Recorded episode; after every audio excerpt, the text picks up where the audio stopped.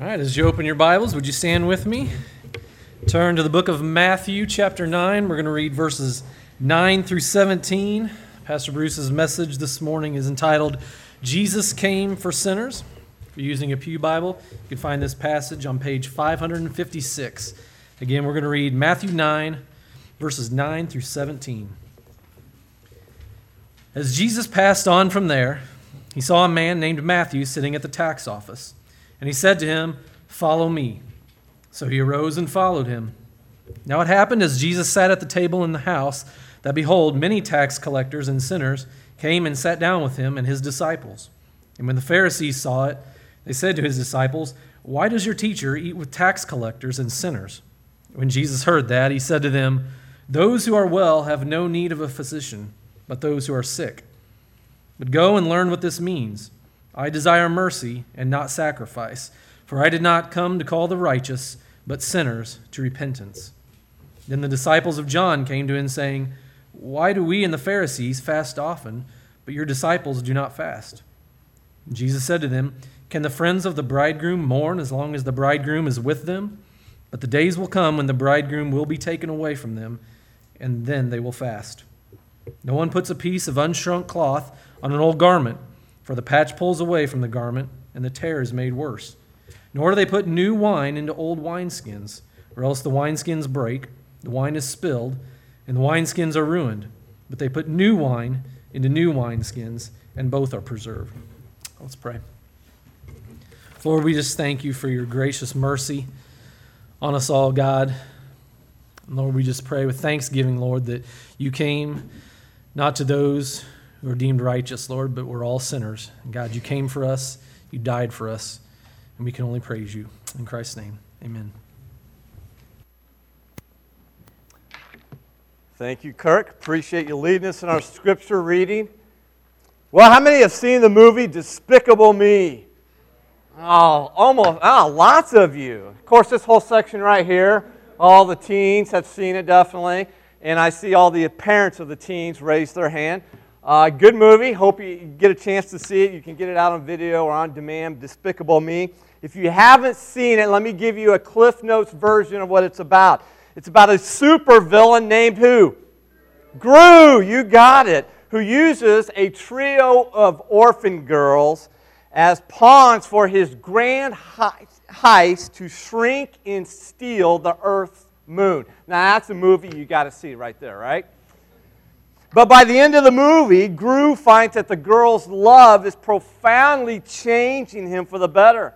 And so he sets out to rescue them from another villain named Vector. You got it.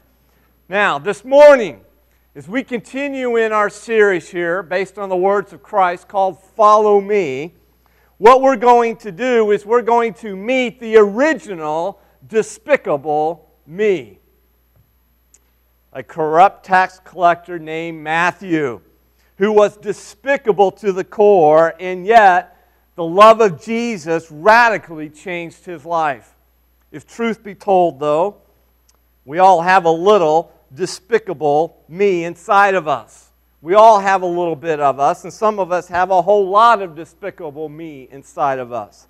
We may not be a supervillain named Gru. We may not even be a corrupt tax collector named Matthew, but because of our sinfulness, we're still despicable to the core. And apart from God's grace intervening in our lives, listen, we are doomed in our sin. But God didn't intervene, did He not? We praise Him for that. We're thankful for that. And the good news is in God's intervention, He did it through His Son Jesus. And the good news is Jesus came for sinners like us. And so, what we're going to see this morning, if you want to fill your notes in, Jesus not only has the authority over sin, he also has the authority to save sinners like us. Jesus himself tells us in Matthew 9:13 in this story that we're going to look at, "For I did not come to call the righteous, but sinners to repentance." And in fact, later on, Jesus would say in Matthew 18:11, "For the Son of Man has come to save that which was lost. So this is good news. That was pretty bad. This is good news. Yes, especially if you're a despicable, sinful person. And to realize that Jesus came for sinners like despicable me and despicable you is good news indeed. Especially when you begin to understand that Jesus did not come to give high fives to those who think everything is good in their life, everything about them is okay. No, Jesus came to seek and to save those who understand how sinful they really are. So, as we continue to follow Jesus in Matthew's gospel here, we're going to see that Jesus has authority to save sinners like us.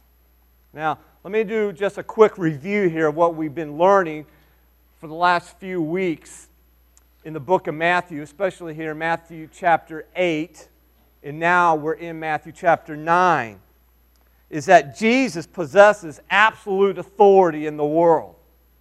We've been watching this, we've been seeing this. Matthew's showing us this. And because Jesus possesses absolute authority in the world, he warrants our absolute allegiance from the world. Matthew uses one miraculous story after another to show us his power, to show us Jesus' authority to rule over all things. In Matthew 8, we saw that Jesus has authority over disease when he heals the sick. We, we also saw that Jesus has authority over disaster when he calms the storms and the seas. And then we saw that Jesus has authority even over the demons when he restores two demon possessed men.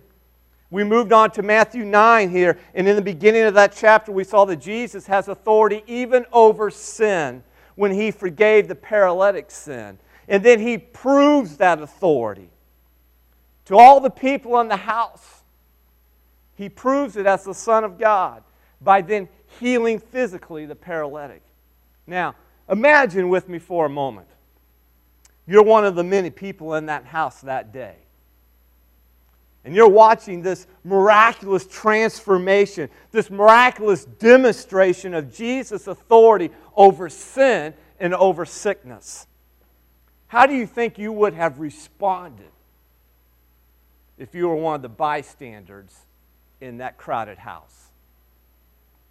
Probably the same way that Matthew writes in Matthew 9, verse 8, when it says, Now when the multitude saw it, they marveled and glorified God who had given such power to men. And as these people leave and go back to their houses, contemplating Jesus' forgiveness of sins, what questions do you think begin to arise in their own minds? What conversations do you think they are having as they leave the house and begin to walk two by two or as families or whatever, as friends, going back to their own houses? I can just imagine some of the conversations or what they just saw, some of the questions about what they just saw. The questions in the minds of many people were no doubt well, how much sin is Jesus willing to forgive? I mean, whose sin can be forgiven? What are the conditions? What are the limits of Jesus' forgiveness of sin? Well, those are the questions that Matthew begins to answer for us in this section of scriptures here in Matthew 9. And what's interesting is that Matthew answers these questions with his own tell all story, his own salvation story, his own story of how he came to Christ, or rather, how Jesus came to him. It's no accident that Matthew writes about his own salvation testimony right after he shares about Jesus' authority to forgive sins. It's, it's almost as if Matthew is saying to us, man, when Jesus came to forgive sinners, listen, he came to forgive me. Let me tell you about it. And he begins to share his own story. So here's what Matthew tells us. Look at it. The first point is that Jesus often saves those who others think are not worthy to be saved. Jesus often saves those who others think are not worthy to be saved. Jesus is still in the city of Capernaum when he meets Matthew. Look at verse 9. We're in Matthew chapter 9, verse 9. Look what it says. Then, as Jesus passed on from there, he saw a man named Matthew sitting at the tax office. And so, this verse right here, it, gives us some insight now into the kind of people that Jesus loves to save. So, who is Matthew? Well, notice Matthew was a tax collector, first and foremost. He's a tax collector who was considered a despicable crook. Jewish tax collectors were easily the most despised people in all of Israel, and for good reason. A Jewish tax collector was basically someone hired by the Roman government who was in power at that time to collect money from the people of Israel. And these guys got rich doing it. So Jewish tax collectors were considered despicable vermin, rich, despicable people. They were parasites who, who sucked the life out of their own people in order to line the pockets of Rome and pad their own pockets in the process. Now, as you can imagine, Matthew's occupation as a tax collector was filled with corruption, extortion, greed, and disdain. I like how Pastor Chris described Matthew when he was teaching through the book of Mark on Wednesday nights a few years ago. He says his career was considered dishonest, his character was considered despicable, and his cash was considered dirty. That pretty much summarizes Matthew. One Bible scholar writes Jewish tax collectors were classified with robbers, murderers, and prostitutes. They were not only hated for their robbery, but also because they were lackeys of the Romans. Tax collectors could not serve as witnesses in court. They were barred from the synagogues and forbidden to have any religious or social contact with fellow Jews. So, people like Matthew, let me tell you, they are the ultimate outsiders in Jewish culture here. They were vilified by the Jewish community, they were rejected by the religious community. But I'm so thankful Jesus pursues sinners just like Matthew. The call of Matthew, look at this. Matthew is an example here for us. He's an example that Jesus has authority to forgive even the worst of sinners and radically change their lives. That's why God includes this story here for us. To see this, and hopefully by looking at Matthew's testimony, we see our own lives in his life. Think about it. Matthew is a guy who takes advantage of people by working for the Roman government and then padding his own pockets. And yet, get this, Jesus enters into this guy's life. He enters into his life, into Matthew's world, and basically says to him, Follow me. Follow me. Perhaps somewhere in the conversation, Jesus said, Matthew, listen, I got something far better for you than a tax station. Life is so much more than just getting rich and accumulating things. Follow me and find out. And Matthew tells us in verse 9, look at it. Here's his response. And he arose and did what? What's it say? And followed him. And he arose and followed him. Now, let's be honest, Matthew's being rather modest here. After all, Matthew's the one writing these words. This is his gospel. Long after he started following Jesus, and, and he's been humbled by the grace of God intervening in his life and saving him. So Matthew's being modest when he says this. And he arose and followed him. But if you go over to Luke's parallel story of this, uh, Matthew's conversion, Luke tells us in Luke chapter 5, verse 28, that Matthew got up, and Luke adds these words He left everything and followed Jesus.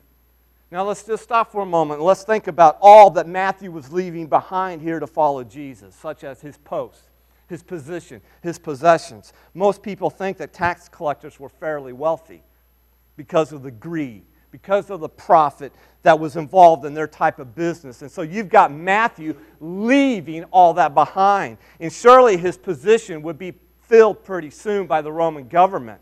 So he could never go back to his job, his old job, his old way of life. I mean, I mean who's going to hire a former tax collector among the Jewish community of people? None of them are.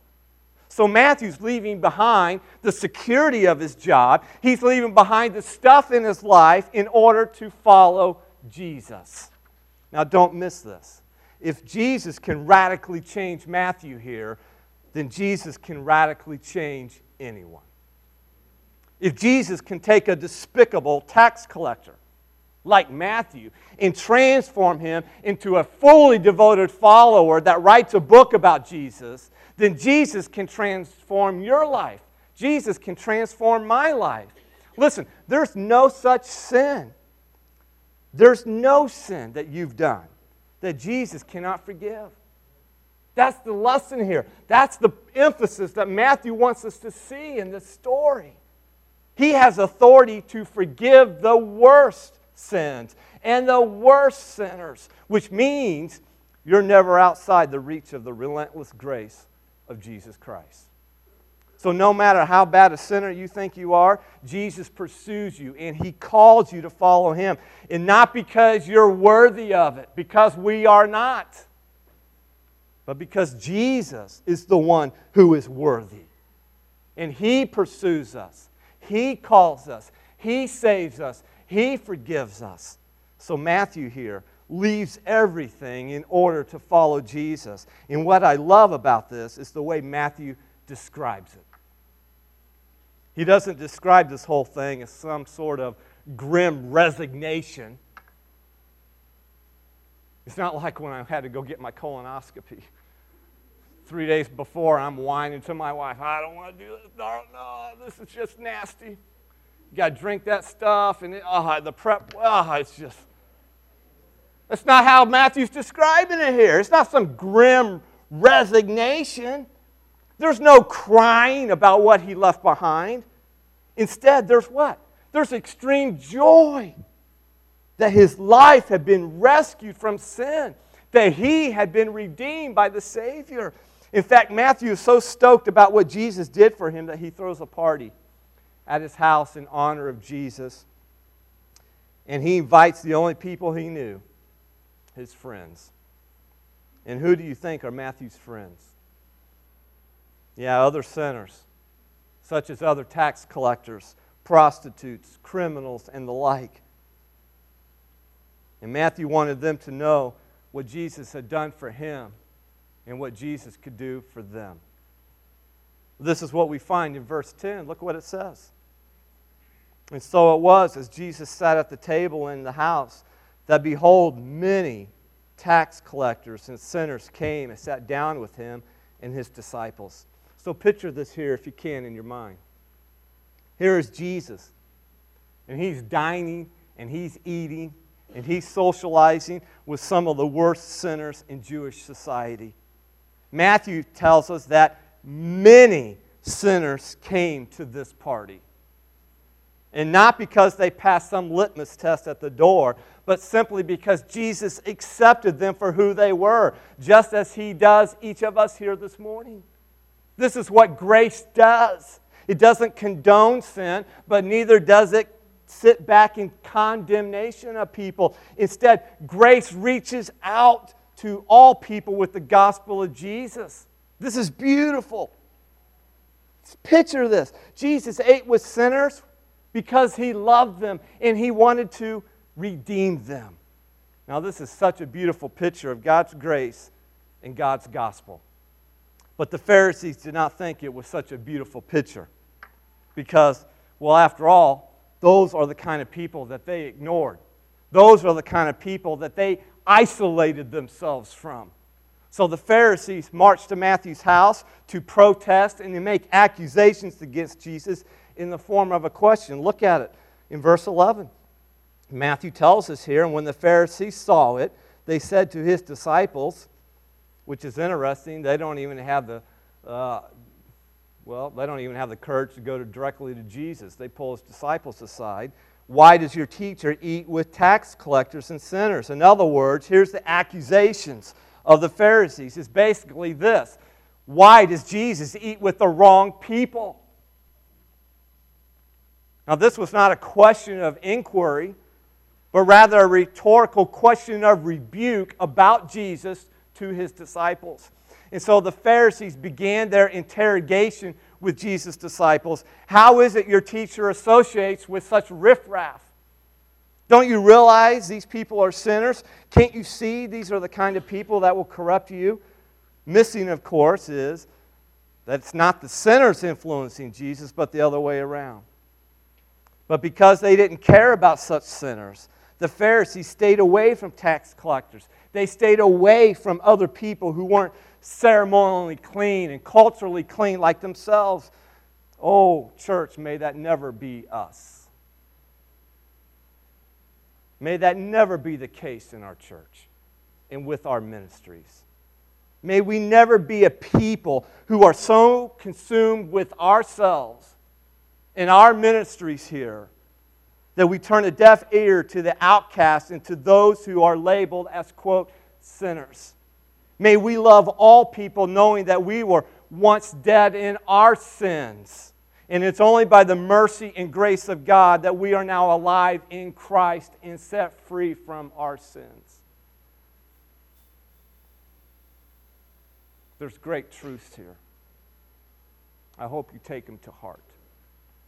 Of the implications for us personally and for our ministries here as a church at Glenwood.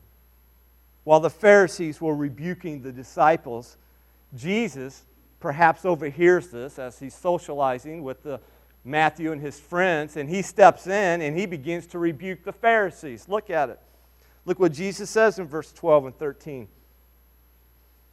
But when Jesus heard that, he said to them, Those who are well have no need of a physician, but those who are sick.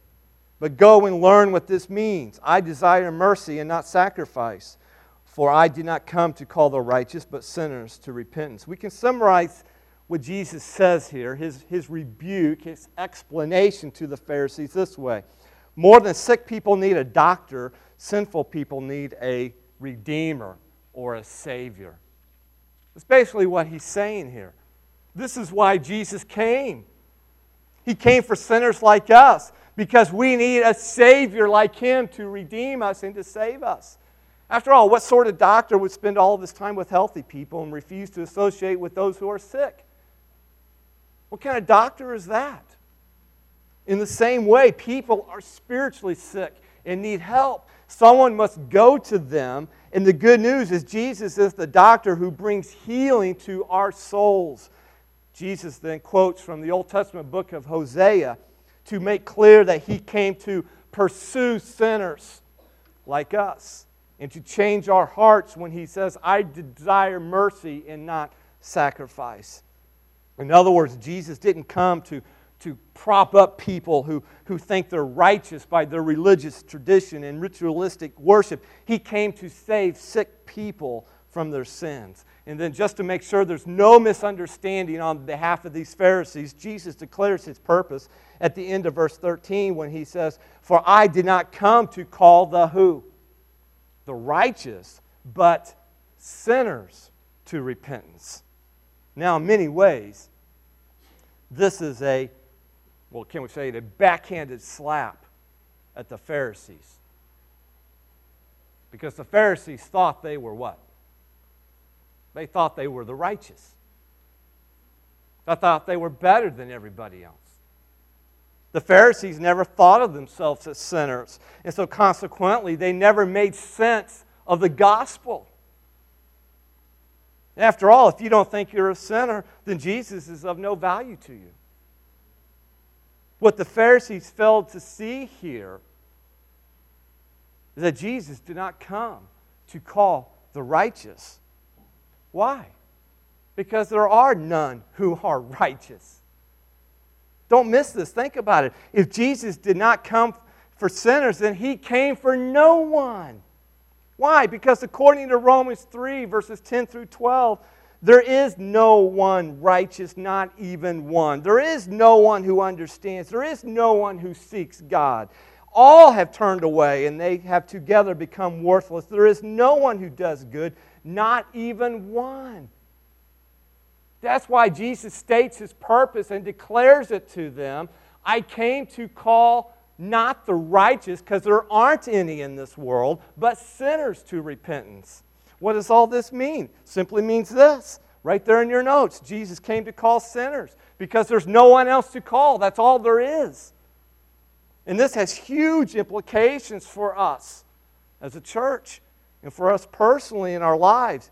In her book, Gospel Medicine, Barbara Taylor writes listen to her words.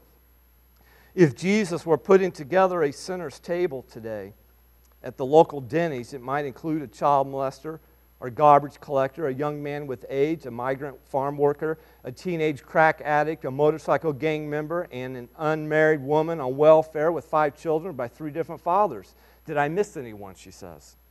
As you picture this, don't forget to put Jesus at the head of the table, asking the young mother to hand him a roll, please. Church, those are the kind of people Jesus loved. Those are the kind of people he came for. He reached out to them, he ate with them, he drank with them, and he talked with them. And if we're going to be a church for all peoples, then we must be willing to be more like Jesus and less like the Pharisees. Listen, there's only one kind of person Jesus came for, and that's sinners. And I'm thankful for that because that means he came for me. And that means He came for you. Some of us are sinners saved by grace, and others of us are sinners who can still yet be saved by grace. In his book, The Ragamuffin Gospel, Brennan Manning reminds us Jesus comes not for the superficial, but for the wobbly and the weak need who know they don't have it all together and who are not too proud to accept the handout of amazing grace. Something is radically wrong when the local church rejects a person who is accepted by Jesus. Any church that will not accept that it consists of sinful men and women and exists for them implicitly rejects the gospel of grace. And what a great reminder for all of us here this morning, both in our personal lives and for us as a church when it comes to our ministries. Why we exist is to reach out into this community and the communities where you live with the amazing grace of the gospel of Jesus Christ. Why? Because Jesus came for sinners like Matthew and like me and like you. There is no one else. Aren't you thankful that Jesus came for people like that? What we see here in Matthew's story is that Jesus often saves those who others think are not worthy to be saved. But we also learn something else about Jesus. Notice this in your notes coming up on the screen. Jesus often surprises those who follow him. And yes, he even annoys those who don't. At some point later, the disciples of John the Baptist show up to question Jesus in verse 14. You may remember John the Baptist. John's the guy who prepared the way for Jesus by preaching repentance of sin. He's kind of an eclectic individual. He, he's described as one who wore camel's hair, ate honey and locusts, and lived out in the wilderness. And yet he, he, he fulfilled a very important role in preparing the way for Jesus Christ to come. And when Jesus came on the scene, John told people to start focusing on Jesus. Hey, don't focus on me, don't follow me, follow him. Behold the Lamb, John says. He's the Son of God. But for whatever reason, these disciples were still following John. And they were even practicing the same religious traditions the Pharisees practiced, such as fasting. Perhaps they were fasting in mourning because of the death of John the Baptist, who had been beheaded sometime earlier.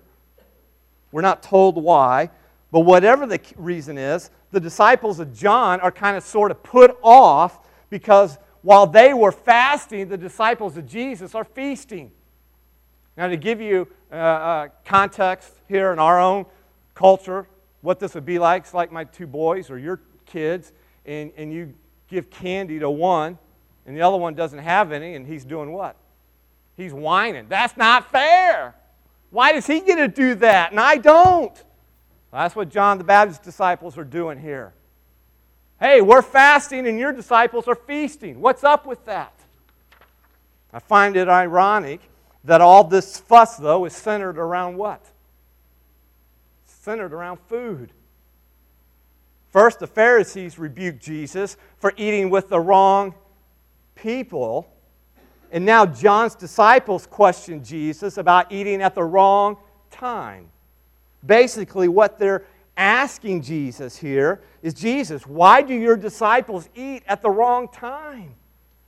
Now, while fasting was a normal Jewish practice, Jesus wasn't condemning fasting. Fasting has a, an important place in the Old Testament, we're going to see, and even in the New Testament today.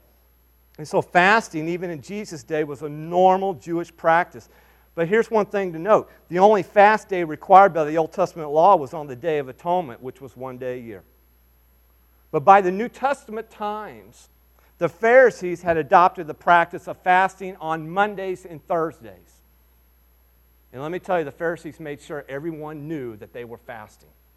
Why? So they could prop their self righteousness up in front of everybody, so they could be seen as better than everybody.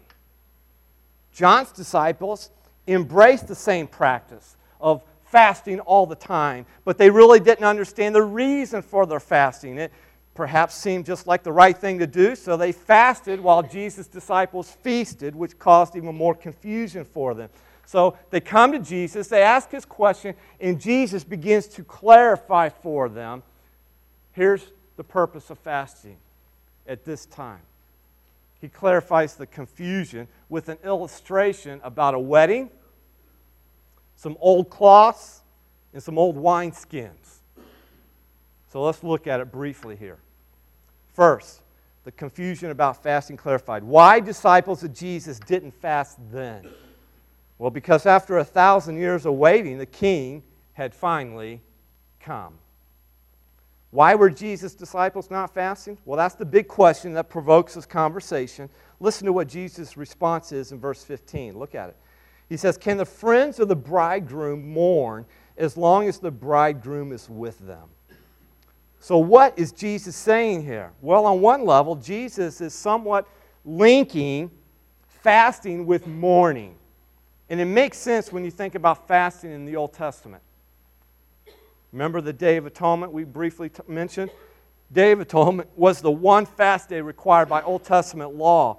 And it was a solemn time of, of repenting of one's sin, of remembering one's sins and the sins of the nations, and looking to God for forgiveness for those sins. So, fasting is associated with mourning in the Old Testament. But then Jesus says, hey, can the wedding guests mourn as long as the bridegroom is with them? So, what Jesus is using here is a wedding analogy, wedding imagery that revolves around a groom, which is interesting when you realize that in the Old Testament, God describes himself as a bridegroom for his people Israel, which are the bride. The book of Hosea. We already talked about that. Matthew is already quoted, or actually, Jesus is quoted from the book of Hosea. If, I won't have time to go into it, but the book of Hosea is a picture, the whole book is, of God's relentless pursuit of his people. It's a picture of God as the bridegroom pursuing his unfaithful bride, the people of Israel.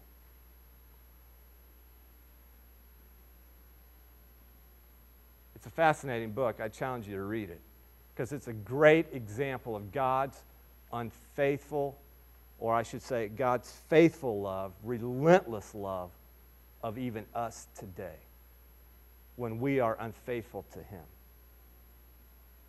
The prophet Isaiah picks up on this theme, and he tells us in Isaiah 62 5, he says, As the bridegroom rejoices over the bride, so shall your God rejoice over you.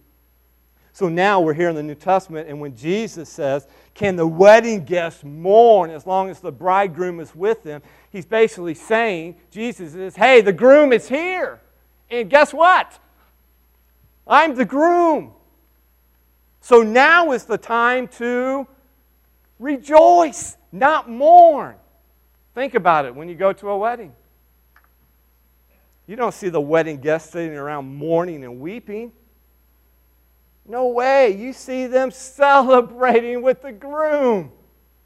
It's time of celebration, not mourning. And in the same way, Jesus is saying his disciples don't fast while he's with them because the groom is here. And so there's no reason to fast, especially when you realize that for centuries and for generations, God's people have mourned and longed for it. They have prayed and they have fasted for the day when the groom would come, the day when the King of Kings would come.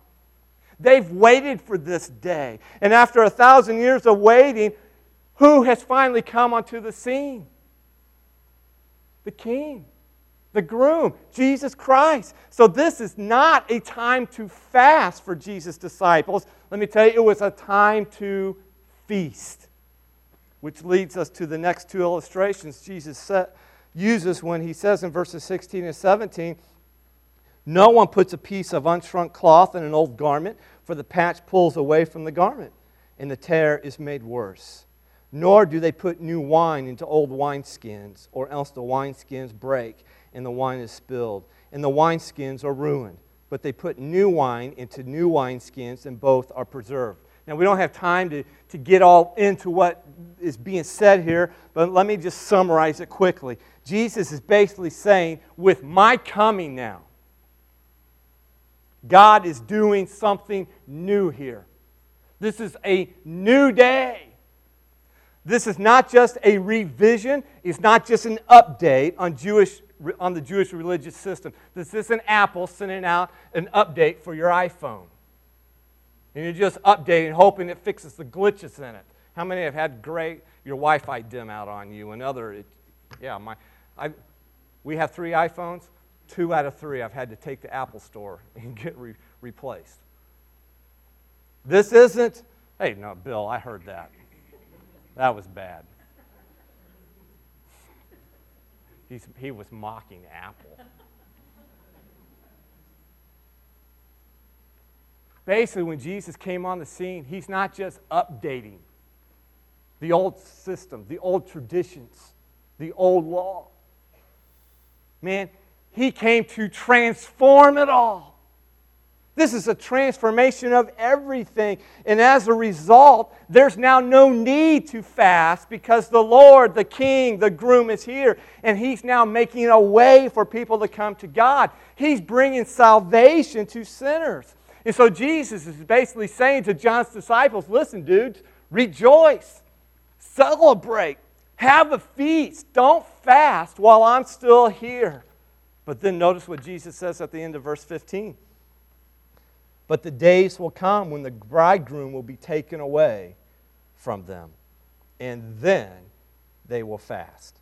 And this leads us to our second point why disciples of Jesus do fast now, today. Because those who celebrate the ascension of the King now anticipate the return of the King. After Jesus died on the cross, he did what? He rose again. And after 40 days, as the risen Savior on this earth, what did he do? He ascended into the heaven where he's with his Father.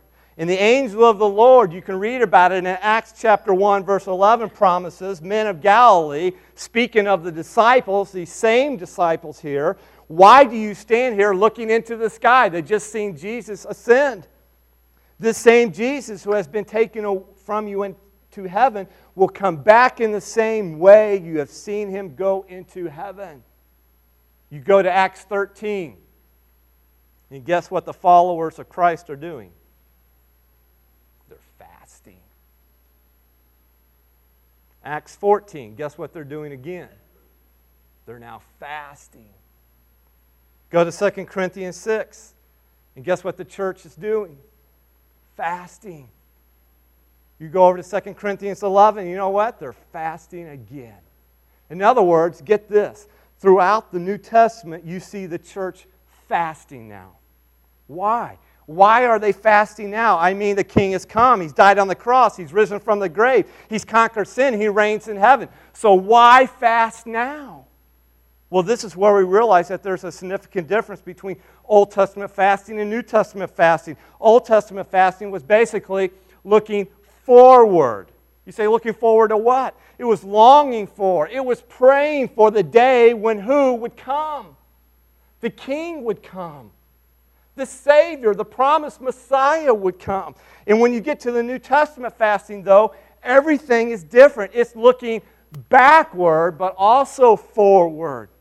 It's looking back and it's seeing, yes, the King has come and we have reason to rejoice. He's conquered sin, He's conquered death, and we have tasted the salvation and the satisfaction of Christ the King who has come.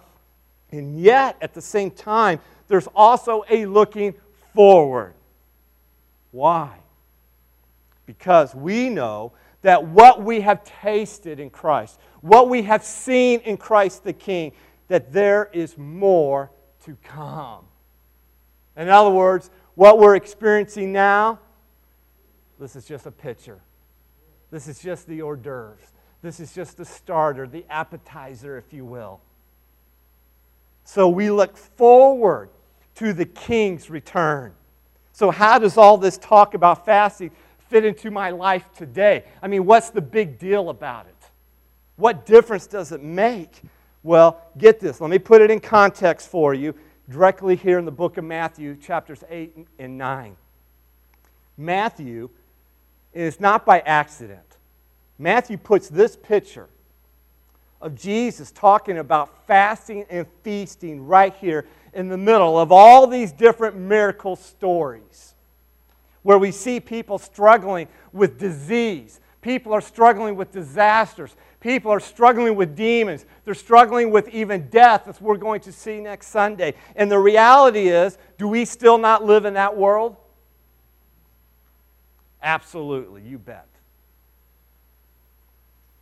Look within our own church family, look outside of our church family, in the world, and we still live in a world today where we are surrounded by disease and disasters and demons and death.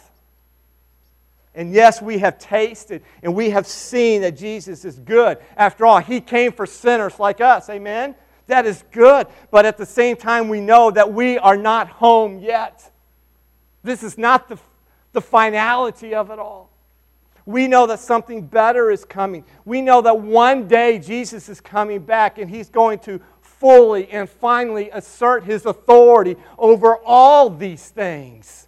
And when that day comes, and this is the glorious part there will be no more sickness. Woo, right? There will be no more suffering. There will be no more sin. And that's what we fast for, that's what we pray for. So there's rejoicing, yes, in the past. Why? Because Jesus came. It's why we celebrate Christmas. But there's also this longing for the future. Why? Because Jesus will come again. We long for that day to come, do we not?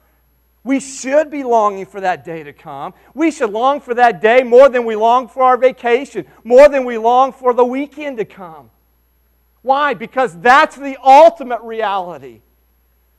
We long for the day when we won't suffer with cancer and tumors anymore. We long for the day when we won't struggle relationally with people. We won't struggle emotionally. We long for the day when we won't battle with self and sin and sensuality anymore in this world and in our lives. Don't you long for that day? So fast for it. Pray for that day to come. And that's the whole purpose of fasting is you're setting aside focused time in order to pray intentionally for something. So fast and pray for that day to come, knowing that you have tasted and that you have seen the grace and the goodness of Jesus already, and there's more to come. And we can't wait for that day to come when the King returns. I mean, I'm so thankful that Jesus came the first time. Amen. That Jesus came for sinners like Matthew, he came for sinners like me, and sinners like you. Matthew shows us here that Jesus not only has authority over sin, but folks, listen, he has authority to save sinners like us. That's the good news of Jesus Christ. That is the gospel of Jesus Christ. That is the message we proclaim. So before we close, let me ask you a couple of questions that are in your notes. Have you received then what Jesus came to give? That is the forgiveness of sins and a changed life. Jesus has authority to forgive sin, and He will forgive your sin if you will turn to Him in repentance and faith. And if you have received forgiveness of sins, if Jesus has changed your life, man, then rejoice. And don't keep it to yourself. Tell others about it. Which brings us to the second question Do you love who Jesus came for? Do you care about who Jesus came for? And that is sinners who are in desperate need of the Savior. It's interesting when you look at this story from kind of you back up from this story. You got Jesus and you have the Pharisees. And who did the Pharisees focus on? The Pharisees focused on themselves. But Jesus focused on who? Jesus focused on sinners because that's who he came for.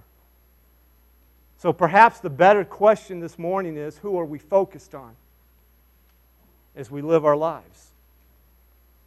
As we go to work tomorrow, as we go home this afternoon, who are we focused on?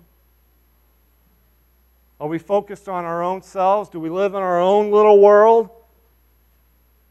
Or are we focused on my neighbor, my coworker, the parents my kids play sports with or concerts with?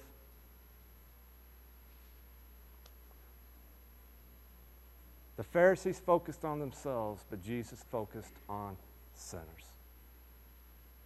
Let's pray.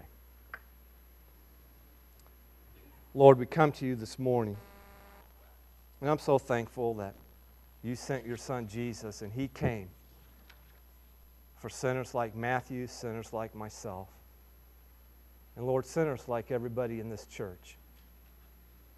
Lord, I'm thankful that you pursue us with your relentless amazing grace.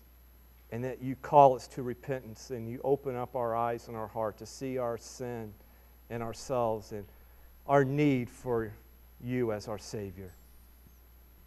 And Lord, perhaps there is one, two, or a handful of people who for the first time are, are seeing that. Lord, I pray that you would draw to yourself and they would cry out to you for forgiveness of sins and a changed life. Lord, for those of us who have already been saved, you've already transformed our lives. We have our sins forgiven. Lord, that you would burden us for those who have yet to know who you are, who have yet to experience your grace, the gospel. And Lord, we would take our eyes off ourselves and our own little world. We would see those around us that are in desperate need of a Savior. And so, Lord, convict us and burden us. And as we come to this response time, may you work through your Spirit and your word. And may we respond as a people of God here this morning. As Zach sings of course, will you respond how God is leading in your life?